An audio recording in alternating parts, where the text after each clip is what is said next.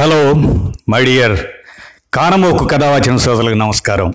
ఇప్పుడు నేను అనిశెట్టి సాయి కుమార్ గారిచే తెలుగు అనువాదం చేయబడినటువంటి అదేంటంటే స్వేచ్ఛాలోచన మాసపత్రిక కోసం వారు చేసినటువంటి ఒక అనువాద వ్యాసం అనమాట ఆ వ్యాసం పేరు మహిళలు మూఢనమ్మకాలు అనేటువంటిది. ఆ వ్యాసాన్ని నేను మీకు ఇప్పుడు వినిపిస్తాను.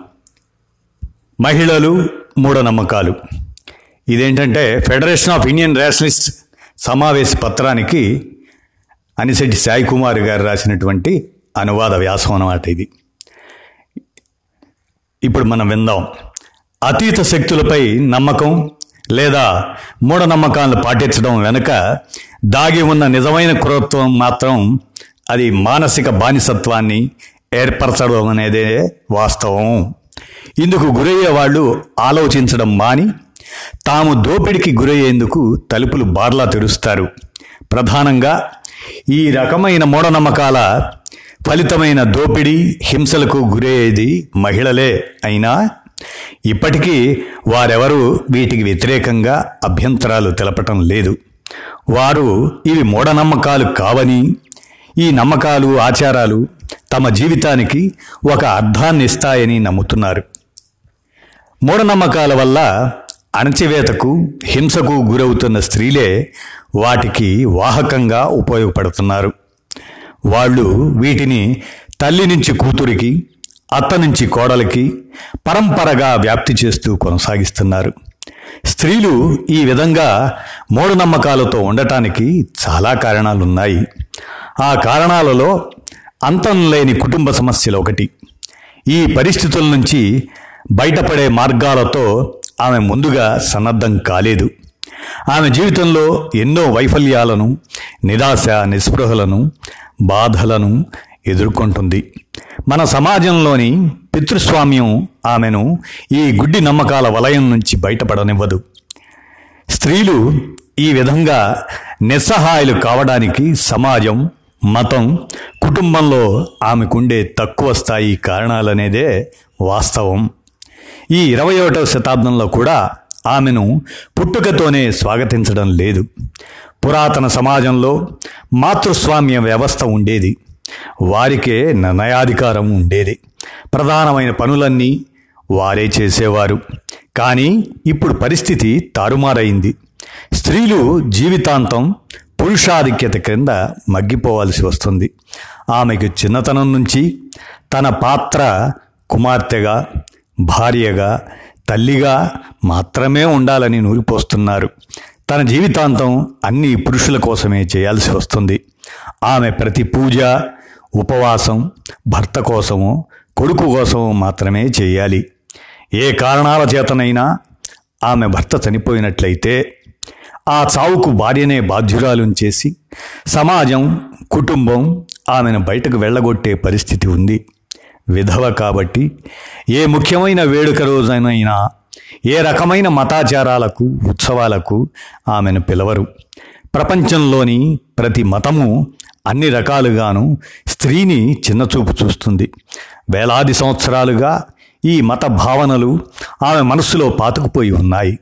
తనను తాను తక్కువగా భావించుకునే ఆత్మన్యూనతా బాధలు అసహాయ స్థితి ఆమెను మూఢనమ్మకాల వైపు నడిపిస్తున్నాయి.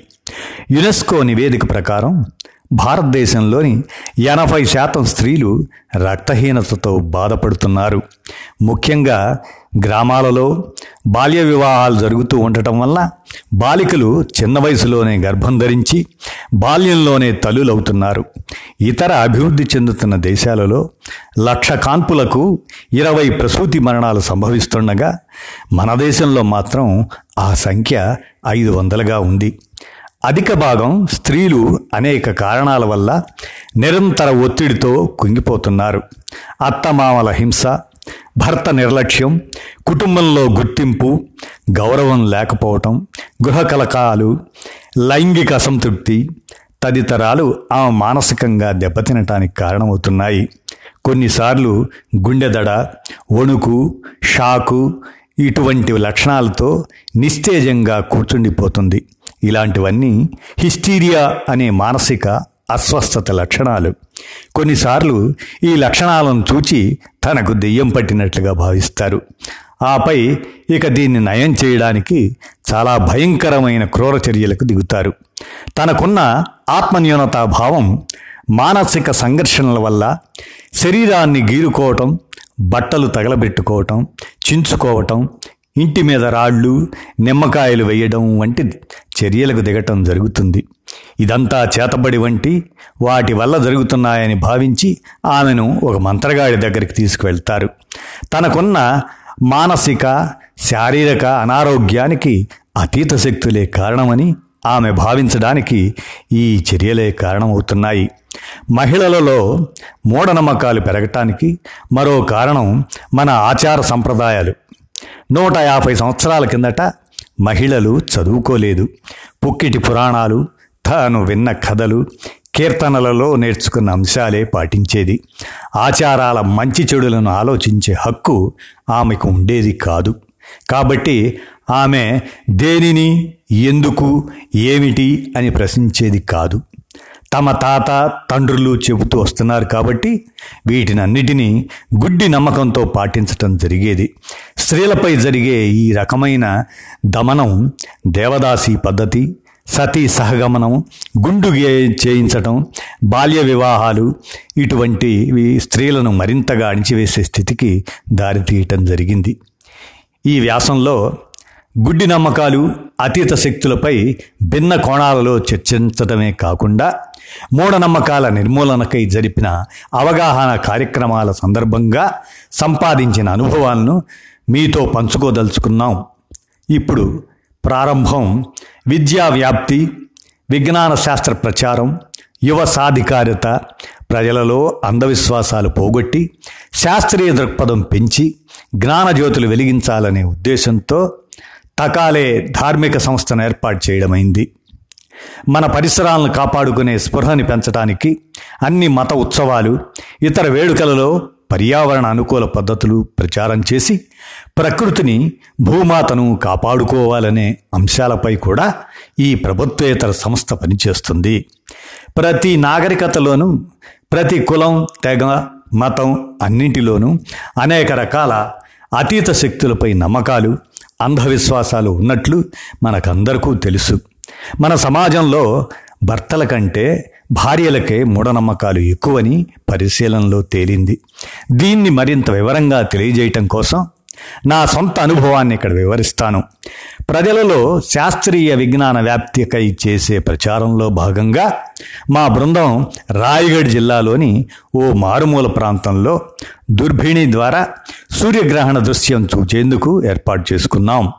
మా ఆచరణ ద్వారా ప్రజలకు సందేశం ఇవ్వాలనే ఉద్దేశంతో గ్రహణ సమయంలో తినడానికి కొన్ని సమోసాలు పలహారాలు సిద్ధం చేసుకున్నాం.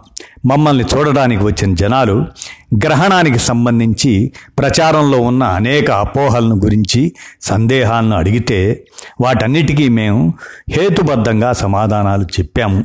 అయితే సుమారుగా ఓ అరవై ఏళ్ళ వయసున్న స్త్రీ ప్రతిస్పందించిన తీరు అది మాత్రం ఇక్కడ చెప్పాల్సిందే. గ్రహణం మొదలయ్యాక మేం తింటుండగా ఆమె దగ్గరకు వచ్చి ఇట్లా చేయడం ద్వారా మీరు ఖచ్చితంగా ఏమి చెప్పదలుచుకున్నారు అని అడిగింది. మా సమాధానం కోసం ఎదురు చూడకుండా ఆమె మళ్ళీ మాలో గర్భిణీ స్త్రీలు ఎవరైనా ఉన్నారా? అంటూ ఆరా తీసింది. మా బృందంలో ఎక్కువ మంది మగవాళ్ళు కొందరు కాలేజీలో చదువుకునే అమ్మాయిలు ఉన్నారు. కాబట్టి మాలో గర్భిణీ స్త్రీలు ఎవరూ లేరని సమాధానం ఇచ్చాం. ఆమె వెంటనే మరి అలాంటప్పుడు ఈ గ్రహ ప్రభావం మీ మీద ఏముంటుంది? అది ఈ సమయంలో ఆహారం తీసుకునే గర్భిణీ స్త్రీలకు మాత్రమే ప్రమాదకరం అంది. ఆమెపై తరాలుగా ప్రభావం చూపిన ఈ గుడ్డి నమ్మకం అహేతుక విశ్వాసం. మేము అప్పటిదాకా ఇచ్చిన వివరణలు ప్రచారాన్ని జావగారేట్లు చేసింది.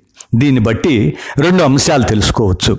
అంతరిక్షానికి చెందిన వాటి గురించి రాహుకేతువుల వంటి పాముల గురించి మనపై చాలా చాలా ప్రభావం ఉంది. ఎందుకంటే చిన్నతనం నుంచే మన మెదడులో వాటిని నూరిపోస్తున్నారు.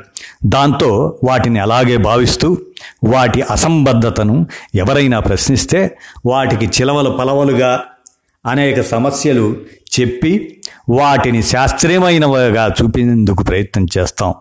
ఈ మూఢనమ్మకాలు అంధవిశ్వాసాల వెనకనున్న అసలైన దారుణం ఏమంటే అవి మనల్ని మానసిక బానిసత్వంలో పడవేస్తాయి.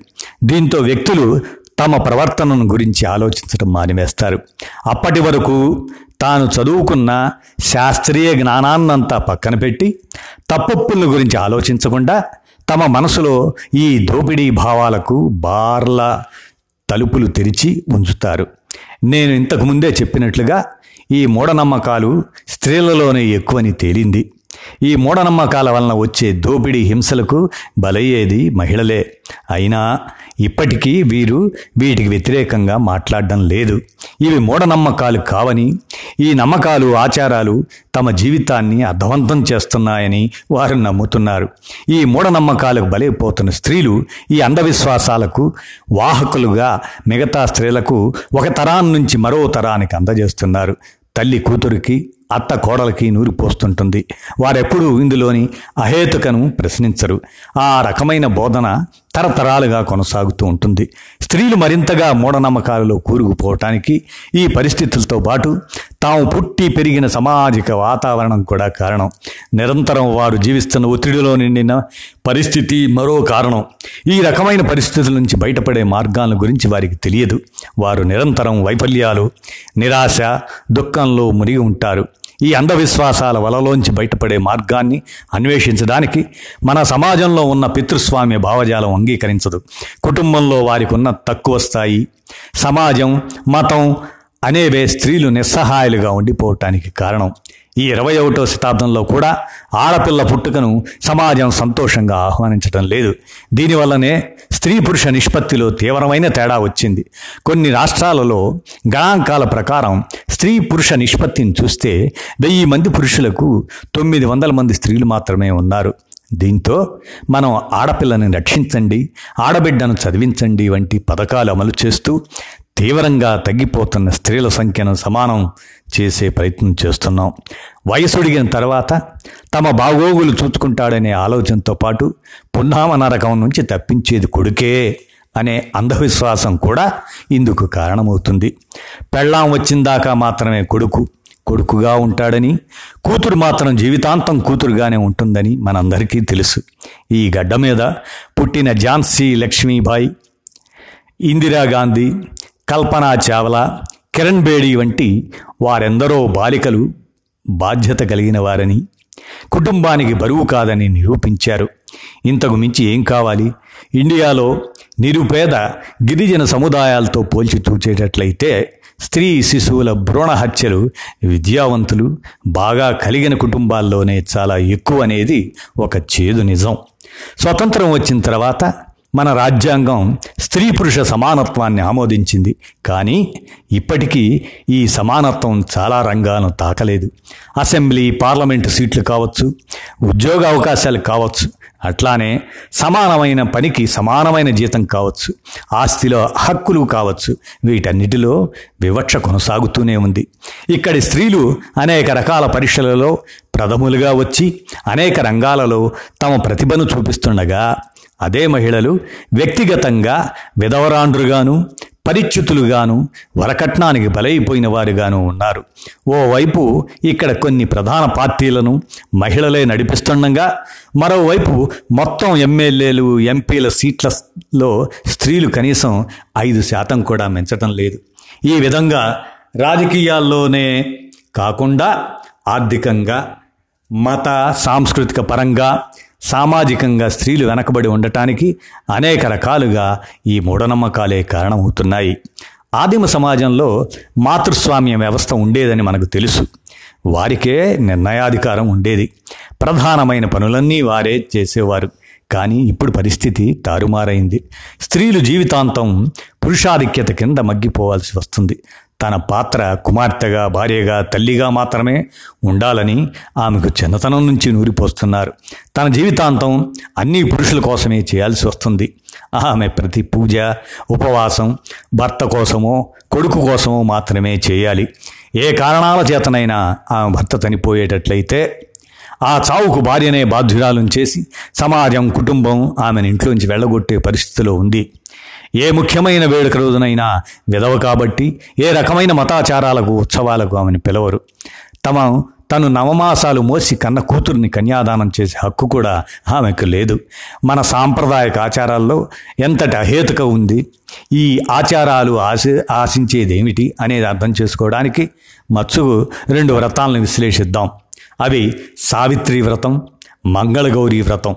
ఈ వ్రతాల తంతు ఉద్దేశాలు సాధించడం అనేది తార్కికంగా అసాధ్యం. ఎందుకంటే ఒక మతం తనకంటే వయసులో పెద్దవాడై ఉండి తీరాల్సిన భర్త ఏడు జన్మలకు అదే భర్త ఉండాలంటుంటే మరొకటేమో భర్త చనిపోకముందే భార్య సుమంగళిగా చనిపోవాలంటుంది. ఈనాడు భారతదేశం అనేక రంగాలలో ముందుకు దూసుకుపోతుంది. అయినా ఇప్పటికీ కొన్ని కులాలు మతాలు చిన్నతనంలోనే భర్తను పోగొట్టుకున్న యువతులు తిరిగి పెళ్ళి చేసుకోవడాన్ని అనుమతించడం లేదు. ప్రపంచంలోని ప్రతి మతము అన్ని జీవన కోణాల్లోనూ స్త్రీలను తక్కువగా చూస్తుంది. మగ దుర్హంకార ప్రవర్తన నియమావళి ఉండే మనుస్మృతి మహిళలను గురించి ఏం చెబుతుంది? చూడండి. ఒక బాలిక ఎప్పుడు పూర్తిగా తండ్రి చెప్పు చేతుల్లో ఉండాలని యువతిగా పెళ్ళి అయి ఉన్నప్పుడు భర్తకు విధేయురాలిగా మసులుకోవాలని వృద్ధాప్యంలో కొడుకు పంచన ఉండాలని నా స్త్రీ స్వాతంత్రం అర్హతి అంటే స్త్రీకి స్వతంత్రంగా బతికే హక్కు లేదు అన్నాడు. చరిత్రలో ఇటీవలి కాలపు కవి తులసీదాసు అపవిత్రమైన శూద్రులు అందరూ పశువులతో సమానమని మరీ ముఖ్యంగా ఆడవాళ్ళనందరినీ వెలగదన్నాలని ఉటంకించాడు. అదేవిధంగా అన్ని ఇతర మతాలు స్త్రీలపై ఆధిపత్యం వహిస్తూ వివక్ష చూపాయి.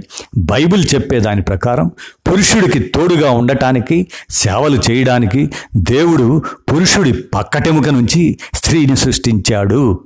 తొలి స్త్రీ అయిన అవ్వ నిషిద్ధ ఫలాన్ని తిని పాపానికి ఉడిగట్టింది అది జ్ఞానవృక్షపు ఫలం.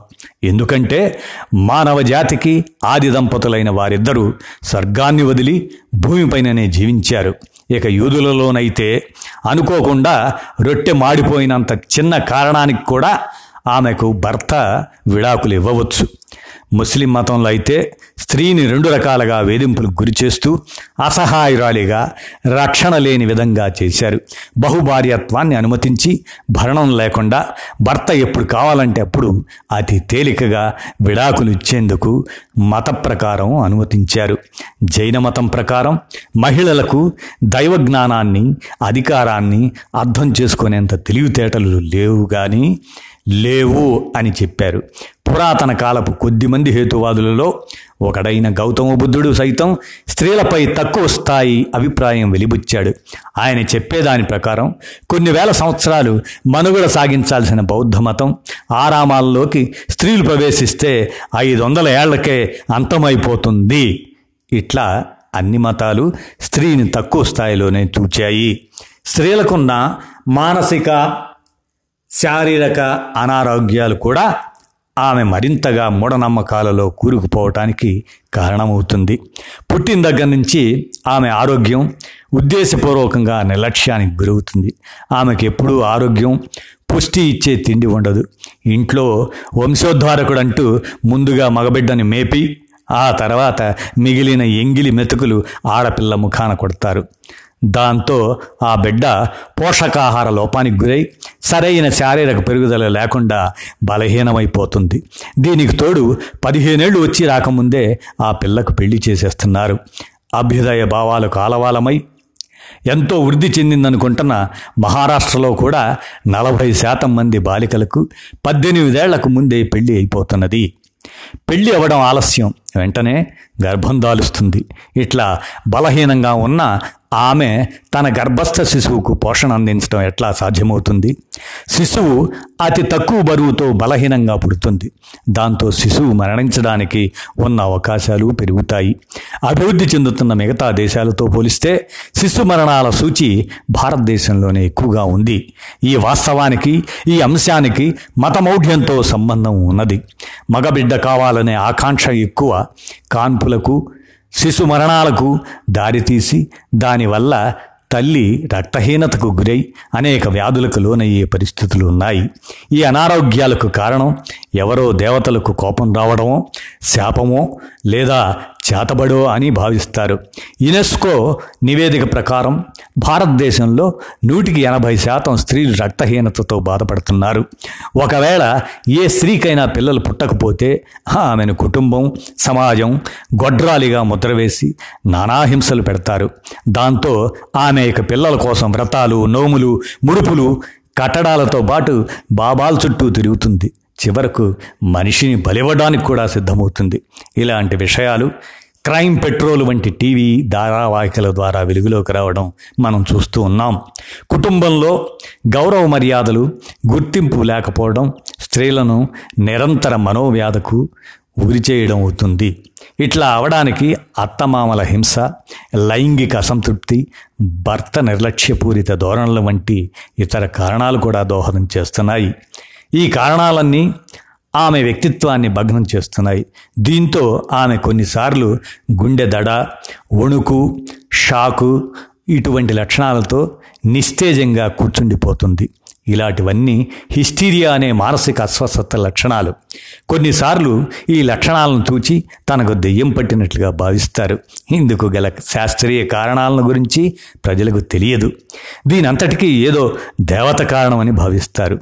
ఈ రకమైన భావాల్ని స్త్రీలు ఉపయోగించడం కోసం బాగా తెలిసిన విషయమే మనం. ఈ రకంగా అంకాళమ్మ తల్లో ఎల్లమ్మ తల్లో పూనినట్లు భావించే స్త్రీని అంతా గౌరవించడం మొదలు పెడతారు.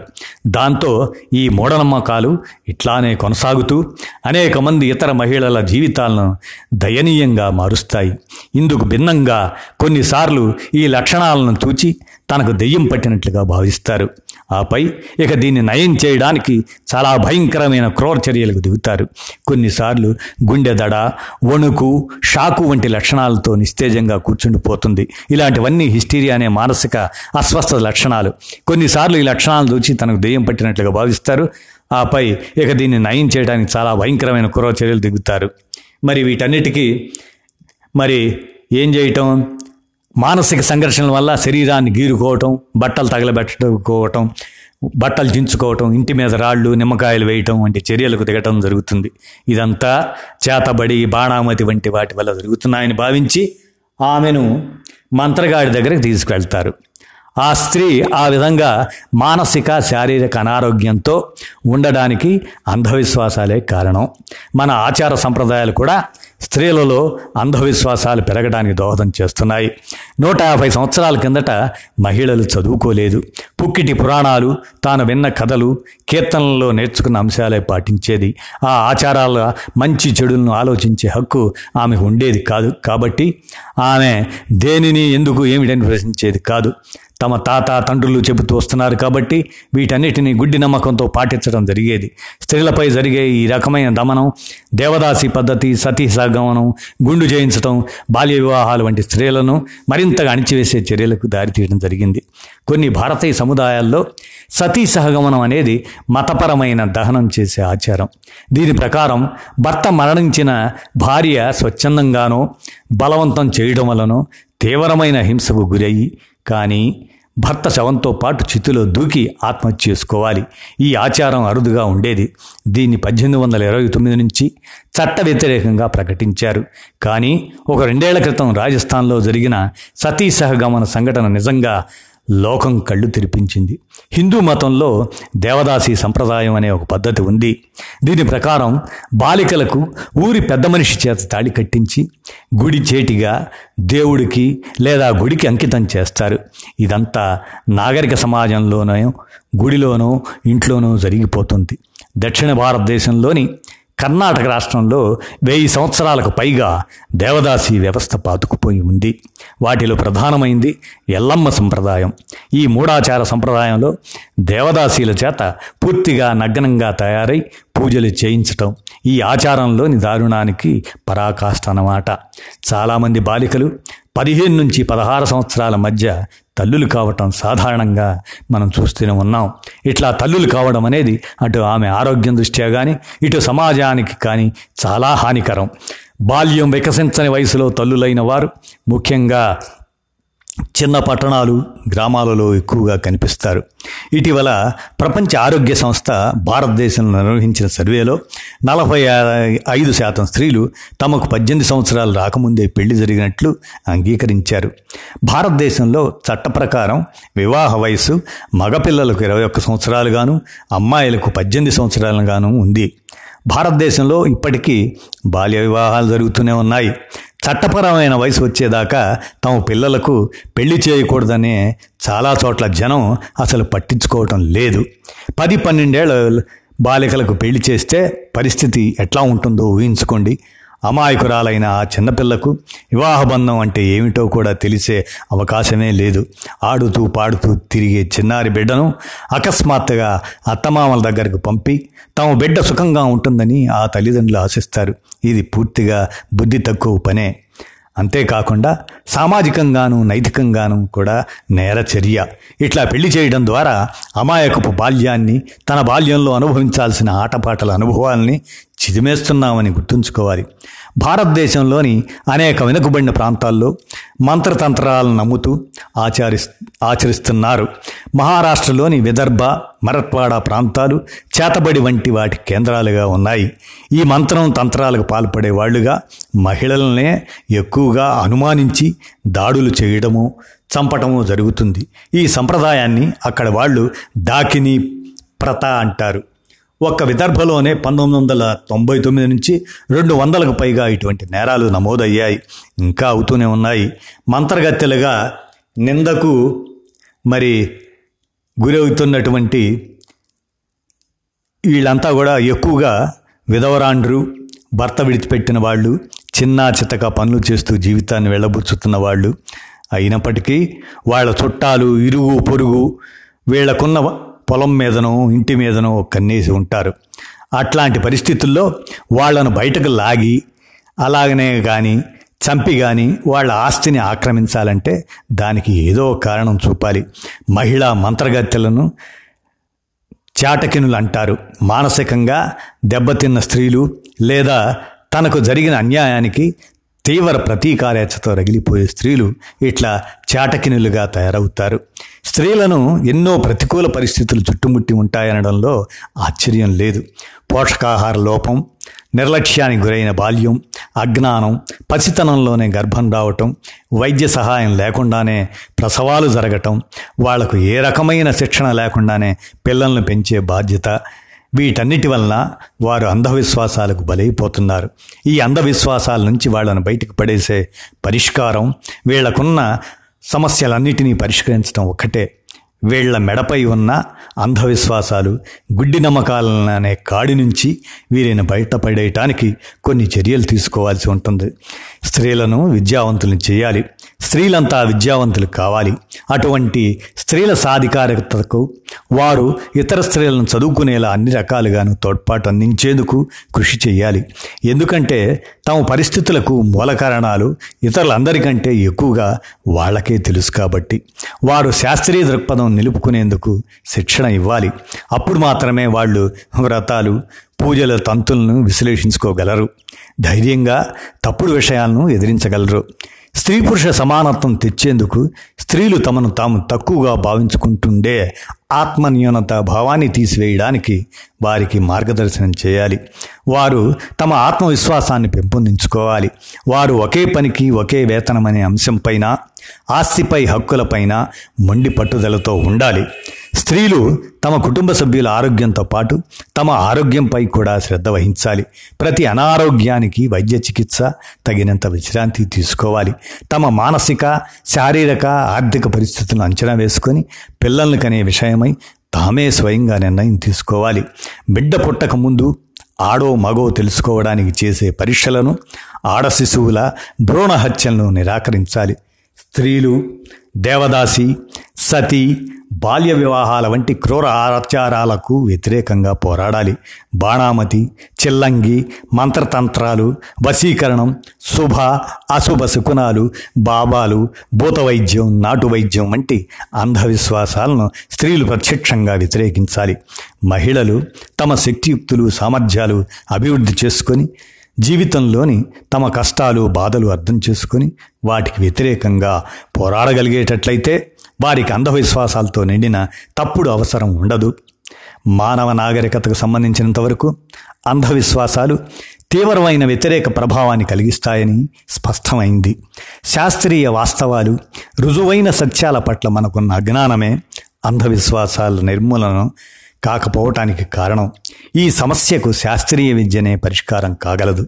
పురుషాధిక్య సమాజంలో స్త్రీలకు కుటుంబంలో ఉన్న తక్కువ స్థాయి దానివల్ల వచ్చే మానసిక శారీరక అనారోగ్యాలు వారు మరింతగా అంధవిశ్వాసాలకు లోను కావడానికి కారణమవుతున్నాయి.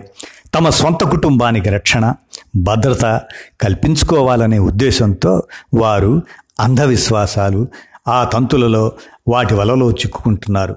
సమాజంలోని వివిధ తెగలు కులాలు మతాల వారందరూ పాల్గొనే విధంగా మరింతగా ప్రజల్లోకి చేరుకునే కార్యక్రమాలు అంధవిశ్వాసాల నిర్మూలనకు ఉపయోగపడతాయి. ఆధునిక సాంకేతిక విజ్ఞానం టీవీ కార్యక్రమాలు ప్రజలకు ఎంతో ఆసక్తిని కలిగించి వారు అర్థం చేసుకోవటానికి తోడ్పడతాయి. దైవ భావనను గురించి పాముల గురించి పాతబడిపోయిన మన ఆచారాలు సంప్రదాయాల గురించి మూడు వందల కళాశాలల్లో అనేక గ్రామాలు గ్రామ పంచాయతీల్లో ఇచ్చినటువంటి ఉపన్యాసాల సందర్భంగాను ఇది అందరికీ అనుభవం అయినటువంటి అంశంగా స్త్రీలు తమ విధులన్నిటినీ ఎంతో శ్రద్ధగా జాగ్రత్తగా నిర్వహిస్తారు. అదే శ్రద్ధ జాగ్రత్త ఈ శాస్త్రీయ విజ్ఞాన ప్రచారం అంధవిశ్వాసాల నిర్మూలన కార్యక్రమాల పట్ల కూడా ప్రజలు మరి చూపి సమాజాన్ని మంచి దారిలోకి నడిపేందుకు నడుం కట్టాలని అట్లానే సమాజంలోని ప్రజలంతా ఇందుకు దోహదం చేయాలని కోరుకుంటున్నాను అని అనిశెట్టి సాయి కుమార్ గారు తన వ్యాసంలో అందించినటువంటి అంశాన్ని మహిళలు మూఢనమ్మకాలు అనేటువంటిది స్వేచ్ఛాలోచన మాసపత్రిక కోసం అందజేసిన దాన్ని మనం కథావచనం శ్రోతలకి వినిపించాం. మరి విన్నారు కదా?